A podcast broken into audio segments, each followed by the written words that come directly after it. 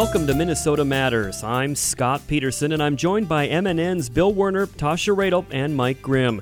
We're going to delve into what's going on in the North Star State. If it matters in Minnesota, we've got it covered. This week, budget wrangling continues at the state capitol. Andrew Zimmern on the importance of food workers getting the COVID vaccine, and a Minnesota wrestler is Olympics bound. But first, I recently spoke with former U.S. Attorney for Minnesota, Tom Heffelfinger, for some analysis on the Derek Chauvin trial. It is compelling that uh, the chain of command above Chauvin almost uniformly have testified that his conduct was excessive. Uh, it was unnecessary. I think one phrase was totally unnecessary. It was excessive, and uh, he should have quit earlier. Let's put it that way. Even if he was going to use a neck, I think the uh, marshal, the uh, one of the experts from the Minneapolis Police Department said if you're going to use a neck uh, restraint, it wasn't this one. Number one and number two, it wasn't that long. So yes, I think the uh, unanimity with which the chain of command within the Minneapolis Police Department have testified that Chauvin, Chauvin's contact was unnecessary, excessive, and uh, outside of the norms of the Minneapolis Police Department. Can you talk in, in, general terms and then more specific to this case, what kind of an impact emotional testimony has versus what you might get from expert witnesses?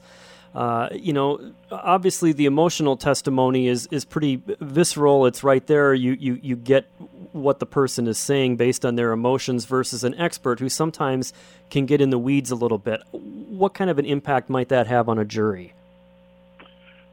The emotional testimony is going to be rebutted to some degree by uh, jury instructions that instruct the jury to make decisions based on law and facts. It's not going to say don't consider emotion, but it's going to try to distance that. In this case, the emotional testimony was also tied by some very compelling factual information by the same people. Uh, I'm thinking of Mr. Williams, the mixed martial arts instructor.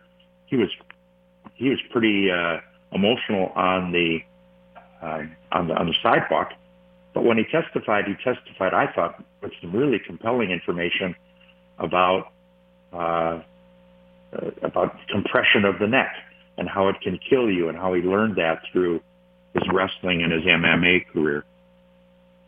Another witness who was very emotional, but also very compelling, was uh, Mr. McMillian, the older gentleman, uh, who testified pretty compellingly about his interaction with uh, Chauvin on the street, uh, both a year or two earlier, plus that particular evening. So I, uh, if it was just emotional, I would say that it would be uh, secondary to the the factual testimony, but in this case, the emotional witnesses were also key factual witnesses. Obviously, throughout the process, as the state's witnesses have been testifying, the defense is trying to make the case that uh, pre existing health conditions, George Floyd's alleged drug use, uh, may have had some impact on his dying obviously, uh, based on the timeline that the judge set forth uh, at the beginning of this process, we, are probably about halfway through the state's uh, testimony from witnesses. We're going to be hearing from the defense soon. What do you expect them to do based on what the state has presented so far? Well, they will have their own medical evidence. Uh, they will probably follow up on with their own expert regarding the uh, impact of that level of fentanyl in your system. Remember, the, uh, the, the evidence regarding drugs isn't going to come primarily from a defense expert. It's going to come from the pathologist, Dr. Baker, who did the autopsy, and the toxicologist in his office who found uh, 11 nanograms, in other words, almost an excessive amount, in in uh, Floyd's blood. I expect that. I expect we're going to hear uh, some use of force experts that will be will say that that uh, uh, neck restraint was not excessive or was appropriate. Um, however, the defense has got one fundamental problem. They've they've identified some issues that one could consider as, as sort of reasonable doubt. I'm, I'm thinking of the testimony the last couple of days about whether Chauvin's knee was on, uh, on uh, Floyd's back or on the back of his neck. Uh, and, and that all raises the fact that the judge in instructions and the parties, especially the defense in argument, needs to remind the jury that they need to look at all of the evidence, uh, not just one witness or one bit of testimony.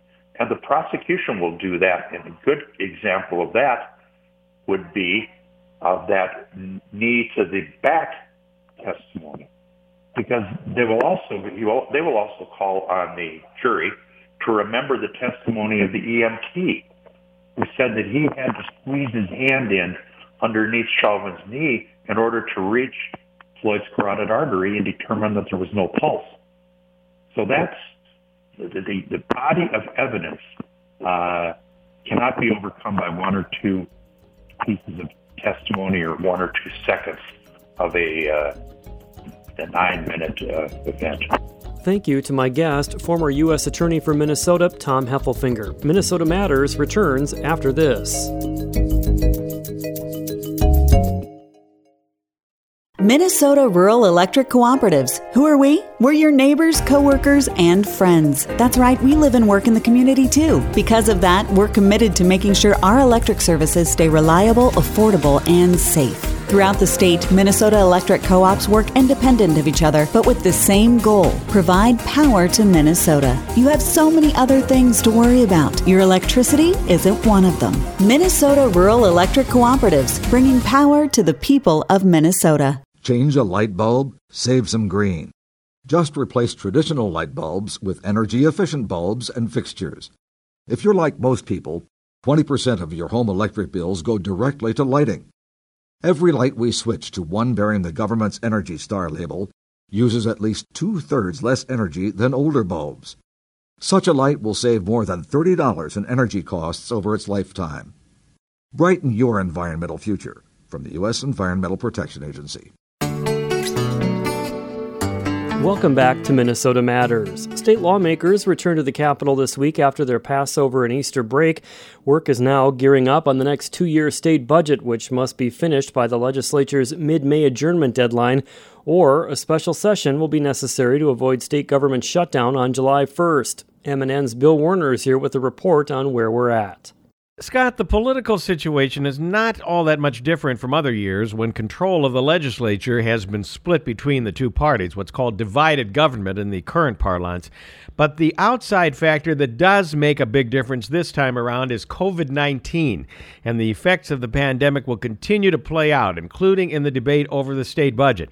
The issue, as in the past, is taxes and spending, but complicating the debate is how fast Minnesotans are vaccinated, how quickly the economy recovers, and how the billions coming to Minnesota from the federal government under the American Rescue Act will be spent. On Monday, the day before lawmakers came back from break, House Democrats rolled out their tax bill, which, as expected, includes a top income tax increase. The mechanism is the creation of a fifth income tax bracket with a higher tax rate.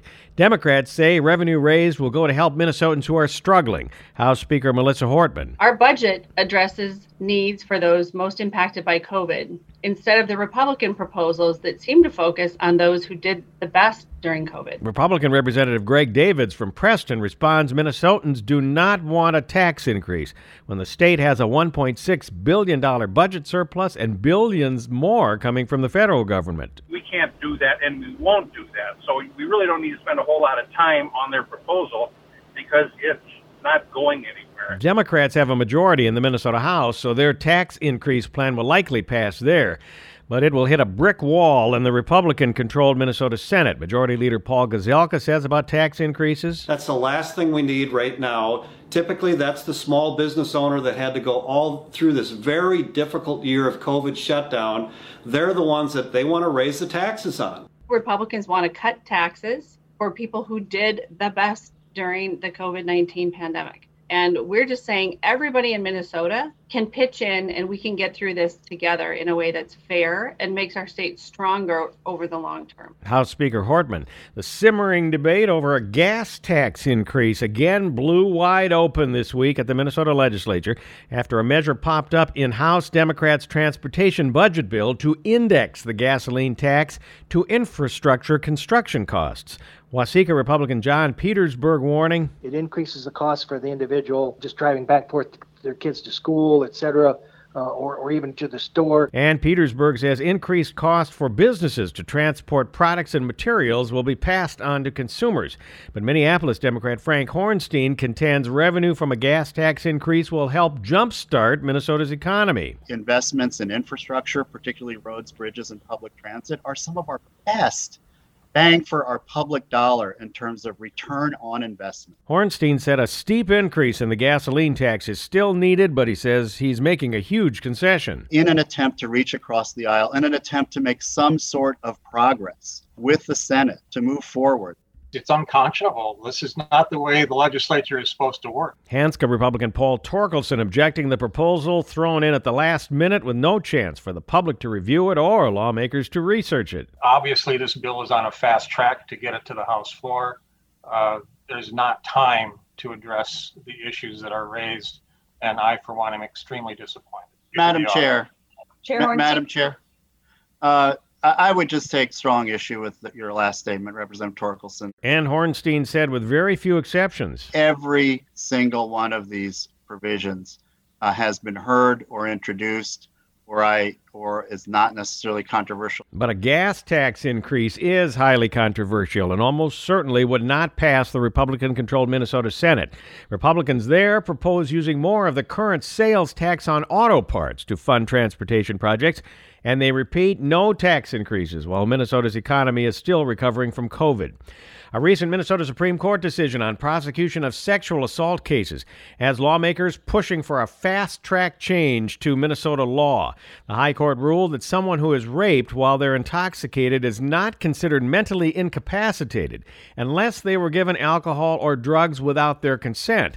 Democratic Representative Kelly Moeller from Shoreview contends that ruling makes it more difficult to get sex assault convictions. The tools aren't readily available for prosecutors in those situations now where a victim is, we call it voluntarily intoxicated, and then is sexually assaulted. Republican Marion O'Neill from Maple Lake says the Supreme Court ruling underscores the need to change criminal sexual conduct laws to reflect that all victims unable to consent need justice, not just those who have been forcibly intoxicated. Democratic Senator Ron Latz from St. Louis Park says proposed legislation. It is so well supported that it is the number one priority of the bipartisan, bicameral, bipartisan caucus that met Monday morning to identify priority legislation for the end of the legislative session. Scott, it looks like lawmakers will address this issue before the end of the regular session, but much less certain is whether they can resolve their differences over tax increases and pass a new budget by the May 17th deadline that Governor Walz can sign and avoid either a special session or state government shutdown on the 1st of July. Thank you for that report, Bill. Minnesota Matters returns after this.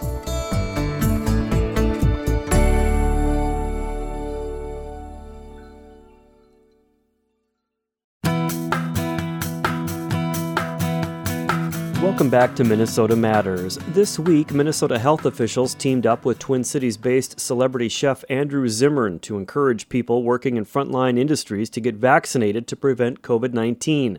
Tasha Radel has more. That's right, Scott. Governor Tim Walz and his staff kicked off a new statewide campaign this week, Roll Up Your Sleeves Minnesota, an effort to connect frontline workers to the resources they need to get vaccinated at community sites. Restaurant workers are the initial focus of the campaign. Joining me today is Chef Andrew Zimmern.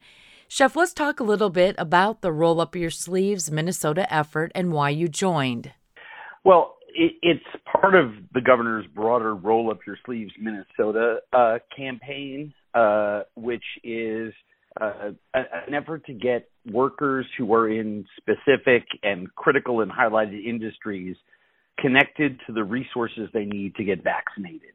Um, I, you know, I would love everyone who's able to And if you have elderly relatives, if you have younger relatives, because now we've learned that uh, young people 16 and up uh, can have uh, access to vaccines, although they're probably very technically savvy, is to get all Minnesotans connected to the uh, mn.gov slash vaccine connector, uh, which allows everyone to find, quote unquote, their place in line. Uh, and we can get the entire state vaccinated very, very quickly, 16 and up.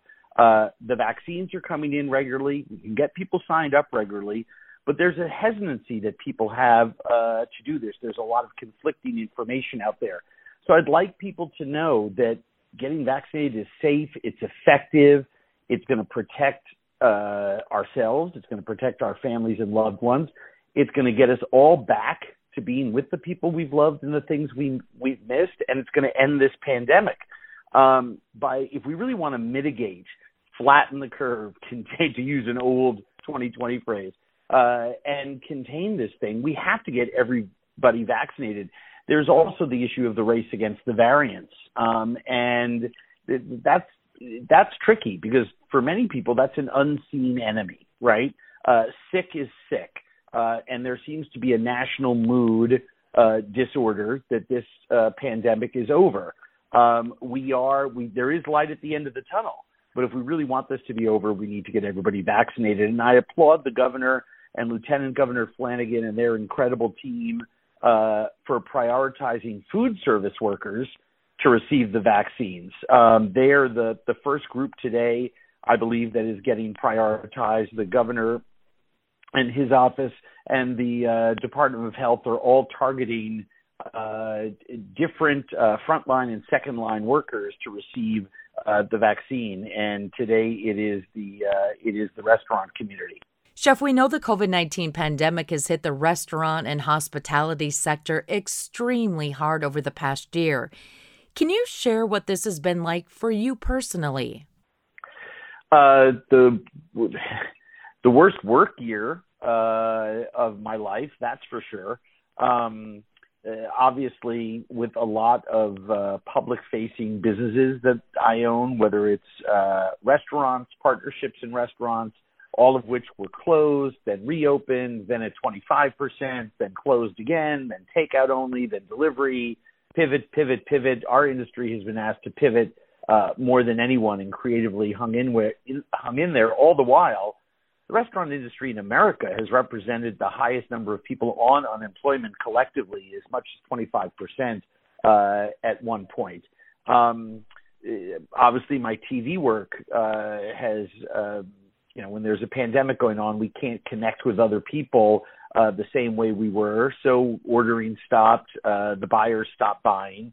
Um, so it's been a very, very difficult year. On the flip side of that, I'm extremely blessed. Um, I had the good fortune to be able, uh, while not taking a paycheck, uh, to be able to sit on the sideline for a year. Um, I can feel things coming back. Our phone is ringing more restaurants are reopening uh, with increasing percentages of occupancy. So I, you know, like I said, there is light at the end of the tunnel. I, I'm, I'm on a daily basis reminded the, the the horrors of seeing so many small businesses across America, including independent restaurants, that have had to close. And I'm not sure we've seen really what the net net full effect of this uh, has been, and probably won't uh, for several months. Um, there are so many restaurants that yes have said they are officially closed, and they have closed. Then there, I I owned one of them. Then we have restaurants that hung a door in their sign that said, you know, we'll be open when this is over. Those restaurants are really closed and and maybe closed forever. Perhaps the owners just don't know it yet, and so it's it's really going to be difficult. So many in the restaurant industry went into heavy debt this year just to survive all this pivoting. Remember, they're only taking in 25, 50, 75% of income in an industry where you have to, you know, you're lucky if you bring seven and a half, eight percent to the bottom line. So, uh, I have tremendous concerns about it. I don't, now is, uh, not the time for overanalyzing. Now is the time to continue to push to get everyone in Minnesota vaccinated. And that's why I love the roll up your sleeves uh, Minnesota campaign and applaud the governor for all the tough choices actually over the last year that he and the lieutenant governor and their teams have had to make. Thanks again to my guest, our very own Minnesota celebrity chef, Andrew Zimmern. Back to you, Scott. Thank you, Tasha. Minnesota Matters will return after this.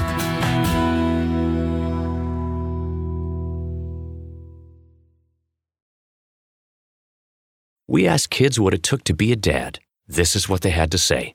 A father is always present. I mean, what father, what real father figure can you have if they're not there? In order to be a good dad, you need to love love your son. You need to put gas in your car so you don't break down in the middle of nowhere. And you need to make them breakfast. Yep.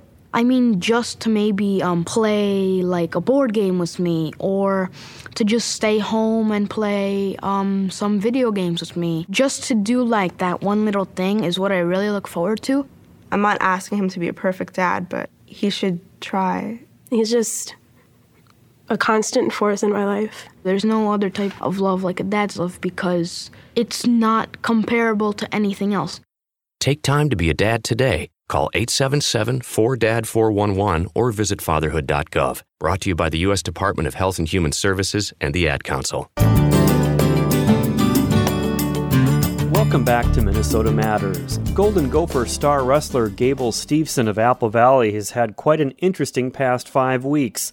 He won his second consecutive Big Ten heavyweight championship on March 7th at Penn State followed that up by winning his first national championship on March 20th in St. Louis, and then last weekend he won the U.S. Olympic trials in Fort Worth, Texas, and will represent the United States in freestyle wrestling at this summer's Olympic Games in Japan.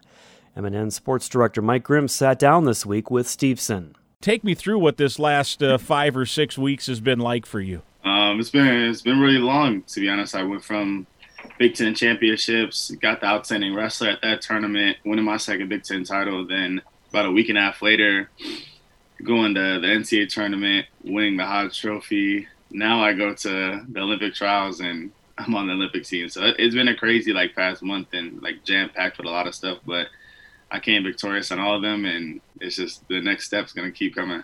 I remember you and I talking maybe a year ago at this time when, when kind of the trapdoor started to fall out, and, and we talked about the grind that the next year would be. In fact, I remember even asking you, you know, because there were there are some guys that have skipped their college portion of the season to train for the Olympics, and at that point you said, "No, I'm gonna I'm gonna roll with everything and try to do it all." Well, now you've done it all. What um you know what kind of a grind was it? As big of a grind as you thought it would be? Um, I knew it was gonna be tough. A lot of tough opponents, a lot of um, long, long time away from home and stuff. Especially with like the COVID rules that we had, we had to leave like two extra days early than we normally. And so, I mean, it was a grind, and I knew it was gonna be a grind, but you can't be a champ without the grind. So, and I'm the champ. That you are. There's no question. Did you, um, you know, here this is going to sound like a weird question because I know how hard you work and I know how much you put into it but you make it look so easy. I mean, did you think it would come this easy, knowing how much work you put into it, but that you would you know, kind of breeze through it the way you did? Um, I, I always expect to uh, to breeze through a lot of things, but you always got to expect that that opponents are going to give you their best effort too. I mean, I don't. It's actually when I'm on the mat, like, and I'm going through the motions, like, it's actually people think it's like super easy, but I'm really out there like hitting it really hard, like 100, 110 percent.